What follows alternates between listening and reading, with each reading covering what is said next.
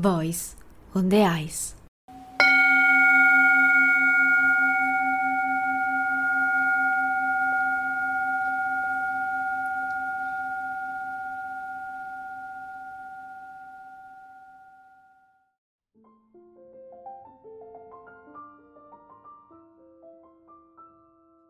Bentornate e bentornati in questo spazio di condivisione di voci.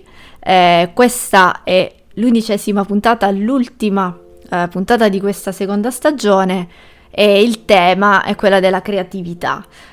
Infatti con me c'è Nicola Crippa, detto Rumi, e ora ci spiegherà anche il motivo di Rumi. Sì, grazie mille per avermi invitato, mi fa un sacco piacere, è stato poi molto spontaneo sentirci, no? e organizzare questa intervista, che è la prima che faccio dalla nuova casa in cui sono. Ma Rumi, chiedo sempre di chiamarmi Rumi e non Nicola, perché Nicola è il nome di battesimo, però sono sempre stato molto vicino al mondo di Osho e in generale al mondo della ricerca interiore, tanto che la creatività per me è un modo molto forte per entrare in contatto con sé e con la propria interiorità. E spesso quando intraprendi vari percorsi di crescita personale senti l'esigenza di cambiare nome, perché i nostri condizionamenti arrivano dall'infanzia e quindi cambiare nome in qualche modo vuol dire prendersi la responsabilità di quello che sei adesso e di quello che sei stato prima, no? Ma in qualche modo tagliando con quello che c'era prima. E quindi ormai 6 anni fa mi hanno dato il nome Rumi, Prem Rumi per l'esattezza, e da allora ormai Nicola è un nome che mi suona abbastanza obsoleto, a meno che siano i miei genitori a chiamarmi. No, infatti io ti ho invitato a partecipare, uno perché mi fa piacere anche parlare di creatività in questa serie, e poi è secondo me una parola molto bella, la creatività.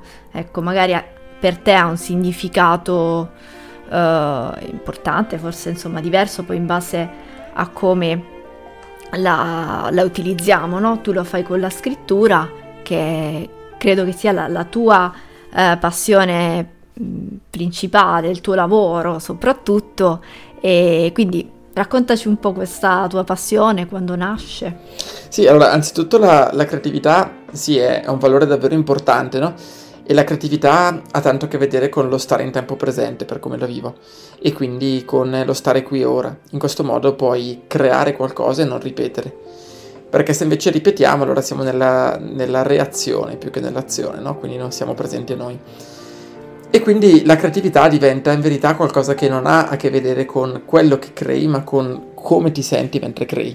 E quindi si può essere creativi anche nel lavarsi i denti, no? Poi, in maniera più specifica, la creatività sì, per me si collega tantissimo con la scrittura, perché, come dicevi giustamente, la mia passione principale è quella della scrittura e dell'intimità che crea la scrittura e l'arte. E poi è diventato poi anche il mio lavoro. Certamente non è l'unica passione, amo un casino anche gli animali, viaggiare, stare con gli amici, la musica, però è invece senz'altro l'unico lavoro, nel senso che ho la fortuna in qualche modo di riuscire a vivere solo di scrittura, nel senso che mi hanno pubblicato ormai l'8º libro e per lo più appunto insegno scrittura creativa e scrittura terapeutica, quindi come utilizzare la scrittura per avere un più consapevole rapporto con se stessi e quindi per vivere meglio. È vero. Poi mi hai detto che sei da poco a Tenerife, ti sei trasferito a Tenerife, e magari anche più ispirazione adesso. Ma guarda, mi sono trasferito da poco qua, sì, ed è bellissimo, si respira un clima davvero bello, non solo da un punto di vista meteorologico, ma da un punto di vista proprio di socialità, quindi di come è più facile, no? Interagire con le persone senza le restrizioni esteriori o interiori che stanno un po' in qualche modo condannando il nostro paese, cioè l'Italia. E per quanto riguarda l'ispirazione, sì, di sicuro qua, essendo tutto nuovo, è molto facile, no? E anche, pensa a me, quello che dà più ispirazione è proprio l'emotività che vivo, quindi indipendentemente dal fatto che sia in un contesto nuovo o vecchio. Penso che l'ispirazione non abbia mai a che vedere con il contenuto che poi dà la forma a quello che è la tua produzione creativa, ma con la relazione al contenuto. E quindi io posso guardare le onde del mare adesso e dire wow, che cosa bellissima, oppure posso guardarle nel mentre pensare al fatto che devo rispondere a quella mail del commercialista, che ancora devo rispondere, tra parentesi non è un esempio ma è una cosa vera. Quindi non dipende in sé dal mare, ma dipende proprio dallo spazio interiore che abbiamo, per me l'ispirazione. E anche qua quindi torniamo al tempo presente, no? Cioè torniamo al fatto che se sei in tempo presente davvero tutto può essere magico le onde dell'oceano, così come possono essere magici i fiocchi di neve che cadono a Bergamo, o come può essere magico il fatto che il mio gattino adesso sta dormendo qui accanto, tra un po' si sveglia e mi leccherà la faccia. Senti, ma i tuoi studi da dove provengono? Nel senso, hai studiato sì. Lettere, filosofia, perché comunque nei tuoi discorsi c'è anche un discorso un po' filosofico, un po' anche psicologico, vorrei dire, e poi spiegheremo anche il motivo di questa tua secondo me anche professionalità. Grazie. Ma allora ho studiato, mi sono laureato in filosofia, sì, quindi avevi colto bene, e mi sono laureato in filosofia all'Università di Pavia in una laurea triennale e poi con una tesi su Nietzsche, e poi ho fatto 2 master, uno in counseling filosofico che non mi è piaciuto per niente, però rispondeva alla mia esigenza, no, di utilizzare la filosofia per far star meglio, e poi in verità ho creato qualcosa che non mi è piaciuto perché non era davvero qualcosa di intimo in me, nel senso che la filosofia mi è servita per scartarla, quindi per vedere che non è nel ragionamento mentale che si può raggiungere un contatto interiore. E l'altro master invece è stato un percorso di formazione triennale in storytelling creativo e trasformativo con un insegnante della scuola Holden, bravissimo, che si chiama Eric Minetto, che utilizzava tantissimo la scrittura sia come fine, quindi come modo per creare arte e quindi bellezza, sia come mezzo per entrare in contatto con sé. Poi io ho preso tantissimo da questo percorso di formazione, e il fatto che poi ho spogliato, no, questa contatto con sé che mi veniva dato in questo master, e l'ho rivestito con quello che erano invece i miei studi personali, quindi legati appunto al mondo della ricerca interiore, specialmente nel mondo di Osho. E quindi sono felice perché sono arrivato come ad una sintesi, no? Dove ho integrato quello che per me è una mia naturale tendenza, quella del parlare, del raccontare, dello scrivere storie, con quello che è l'altra mia naturale tendenza, ovvero quella di sapere coltivare lo spazio della sensibilità. E poi mi hai detto che tieni anche dei corsi di scrittura creativa con un obiettivo terapeutico, no? Ecco, credo che sia molto bella questa cosa, perché è anche un modo di trasmettere, di conoscere, di ascoltare storie anche di altre persone, no? Quindi come vedi anche questa tua strada per insomma, nell'insegnamento, e come vanno soprattutto i corsi? Ma allora trovo davvero etico in questo momento storico quello che faccio. Certo è il mio lavoro, quindi se non ci guadagnassi dovrei fare altro, per cui è un qualcosa che faccio ovviamente anche per motivi lavorativi, ma sono una persona molto determinata a fare quello che gli fa battere il cuore, e quello che mi fa battere il cuore trovo che sia un qualcosa di davvero utile, perché corsi di scrittura creativa e scrittura terapeutica, che è quello appunto di cui mi occupo, sono davvero fondamentali in questo periodo, no? Che è un periodo in cui si tende ad avere più difficoltà sociali, in cui in ogni famiglia ci sono stati dei crack dovuti alle varie posizioni sanitarie e politiche che ognuno ha scelto di prendere, no? E questo poi ha creato tanta separazione interiore, non solo tra le persone ma anche dentro le persone, i cuori si sono chiusi, e si dice spesso, no, che chi non legge vive una vita sola.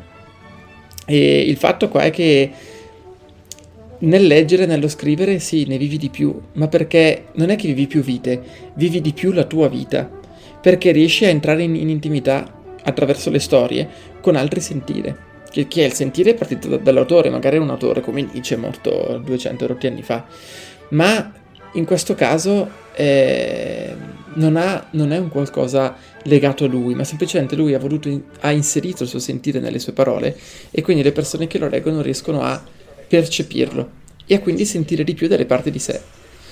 Per cui stare nel mondo della lettura e della scrittura creativa, quando poi viene condiviso, perché tutte le attività sono attività di gruppo, online ma in streaming, quindi siamo tutti insieme, no? E quindi il gruppo davvero assume un ruolo centrale nel suo essere terapeutico, proprio perché condividi con persone che sono lì tendenzialmente con i tuoi stessi intenti quello che è il tuo sentire, messo poi in forma scritta con le varie tecniche legate al mondo della scrittura creativa.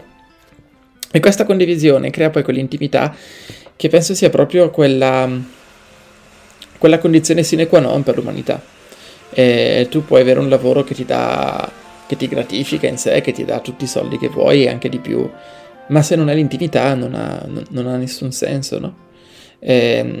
E invece lavorare sulle storie, almeno lavorare sulle storie, quindi sulla lettura e la scrittura in questo modo, porta intimità, e questo per me è il valore. Senti, invece ho visto che hai scritto anche dei libri, perché sei appunto uno scrittore, e mi ha colpito questa serie, una fiaba bergamasca, giusto? Dico bene, ok. Ecco, raccontaci un po' di questa serie. Allora, guarda, è qualcosa nato per gioco, sono usciti 4 volumi, più uno che è stato commissionato da un'associazione oncologica pediatrica legata all'ospedale di Bergamo, quindi non è pubblico. È nato per gioco perché quando ho fatto questo master mi quasi obbligavano a scrivere fiabe, perché io, appunto, venendo dalla filosofia, avevo un modo di parlare e di esporre molto mentale, no? Molto complicato. E invece stare con le fiabe è stato un qualcosa di perfetto per me, perché mi permetteva di semplificare, e il cuore è semplice. Per cui in tutto questo, a un certo punto, una delle editrici che mi ha pubblicato mi ha detto che sarebbe stato, secondo lei, un bel esperimento scrivere una fiaba contemporanea su Bergamo, e quindi così era nata, ma davvero per gioco, il primo volume, solo che ha avuto davvero un forte successo in Lombardia, e quindi sono nate poi di conseguenza le altre, no? È nata la prima che ho voluto inserire la magia del Natale, che per me è davvero un qualcosa di bellissimo, per come vivo il Natale, almeno io a Bergamo, e inoltre sono sempre stato innamorato degli animali, quindi anche dei cani, oltre che dei gatti. Poi il secondo volume invece si rifaceva ad altro, ovvero il secondo volume era legato a Santa Lucia, che a Bergamo si festeggia più Santa Lucia che Natale. E poi pensavo basta, ma invece stavo presentando questo volume in una scuola dell'infanzia, quindi quelli che si chiamavano asili, e dai bambini mi hanno chiesto: ma dov'è la mamma di Boccolina, che è la protagonista? E ho detto: wow, pensa che cosa bellissima questa domanda, no? Perché per noi adulti è normale, presenti Boccolina con suo papà, perché noi spesso vediamo insieme il papà pastore, cane maschio, o comunque la mamma, con il figlio, ma non vediamo mai i genitori insieme. Però invece per un bambino sono insieme i genitori, no? E quindi da quella domanda allora è nato il terzo volume, che era tutto sulla storia della mamma di Boccolina. E quindi in effetti Boccolina non ha la mamma nei primi 2 volumi, quindi dovevo creare, no, il perché non c'era, senza per questo creare un senso di vuoto. E poi l'ultimo volume invece, e appunto il terzo, si chiamava Casa dove batte il cuore, perché era la ricerca della mamma di Boccolina di tornare verso casa. E poi il quarto volume invece vede la mamma di Boccolina chicca che torna a casa, e il quarto volume si intitola Grappa, che è il nome del papà di Boccolina, di questo cane pastore ormai vecchio, e che peraltro, altra domanda simpatica dei bimbi: ah, ma come mai si chiama come un alcolico? Però molti cani a Bergamo si chiamano Grappa, o il mio gatto si chiama Iclusa. E lì invece era tanto dovuta, avevo inserito il crocchettavirus per riuscire a parlare della morte ai bambini, no? Perché penso che sia un tema centrale, davvero centrale e davvero poco affrontato in questo momento. Si parla tantissimo di morte in termini numerici e mai in termini qualitativi anziché quantitativi, e allora ho pensato che lavorare con i bambini su questo fosse un qualcosa di davvero importante per me. E questi sono i 4 libri per bambini che mi hanno pubblicato. Poi ci sono altri libri che invece sono per adulti, che sono quelli nei quali mi ci immergo di più, e questi libri invece davvero sono stati molto leggeri per me, sono stati un gioco da fare. Wow. Bergamasca, quindi prende spunto anche da storie, insomma, penso tue o comunque della tua città, no? Dove sei nato. Sì, assolutamente, sì, sono nato a Bergamo e nonostante il nonno sardo sono nato a Bergamo. Senti, ma invece i corsi che fai, ecco, a distanza, no? Come vanno? E soprattutto mi piace molto la parola, ecco, terapia, no? Affiancata per esempio alla scrittura, ma per esempio io sono anche molto di parte per le arti terapie, musicoterapia, quindi cosa hai colto, diciamo, da queste tue lezioni? E soprattutto, ecco, hai detto anche, hai fatto un'ottima anche riflessione sul tempo, no, di oggi che stiamo vivendo, quindi il nostro presente. Certo. Sì, allora, i corsi li ho impostati, sono 2 percorsi, ognuno fatto da 3 corsi, no? E sono uno drammaturgico e uno poetico. Quindi quello drammaturgico ha a che vedere con la scrittura delle storie e quindi col nostro relazionarci alle storie. E le storie sono tutte quelle narrazioni che hanno un arco temporale, un prima, durante e dopo. E quindi studiare e scrivere storie significa studiare le nostre relazioni alle nostre storie, quindi a tutto. Alla nostra storia d'amore, alla storia della nostra vita, alla storia della nostra giornata, della nostra crescita interiore. L'altro invece è un percorso più poetico, cioè è appunto il percorso poetico, e quindi non si rifà alle storie ma alla poesia e in particolare al suo essere veicolo per l'essenzialità, per la verità. Per cui se nel percorso drammaturgico si guarda l'arco temporale, in quello poetico si va a stare, ad alloggiare nel qui e ora. E quindi, sai, sono 2 percorsi diversi, entrambi con aspetti tecnici, entrambi con aspetti legati al mondo interiore. Gli effetti sono davvero belli da osservare, no? Io li testimonio davvero pieno di amore. Quindi, per esempio, c'è questa, non so, mi viene in mente questa ragazza che ha scritto una lettera per suo papà e che poi gliel'ha inviata, cosa che non mi aspettavo, e mi ha inoltrato il messaggio vocale di suo babbo piangente. È stata davvero una cosa, secondo me, una delle cose più belle che ho ricevuto col mio lavoro, no? Questo, lacrime che hanno sciolto le resistenze tra un padre e una figlia. Oppure il fatto che c'era un'altra persona che aveva forti attacchi d'ansia, che stando invece sulla respirazione e sulla scrittura come catarsi ce l'ha fatta davvero tanto a gestirli in maniera nettamente migliore. Oppure semplicemente chi si trova a essersi innamorato di alcuni compagni del corso, no? Perché seppur non ti vedi fisicamente, o meglio non ancora, però si crea con l'intimità, e sappiamo, no, che noi possiamo anche far sesso senza intimità e non accade l'amore. Quindi la condizione per l'amore e l'innamoramento è proprio l'intimità, indipendentemente da come questa si crea. E l'intimità guarisce, cioè ci fa bene al cuore.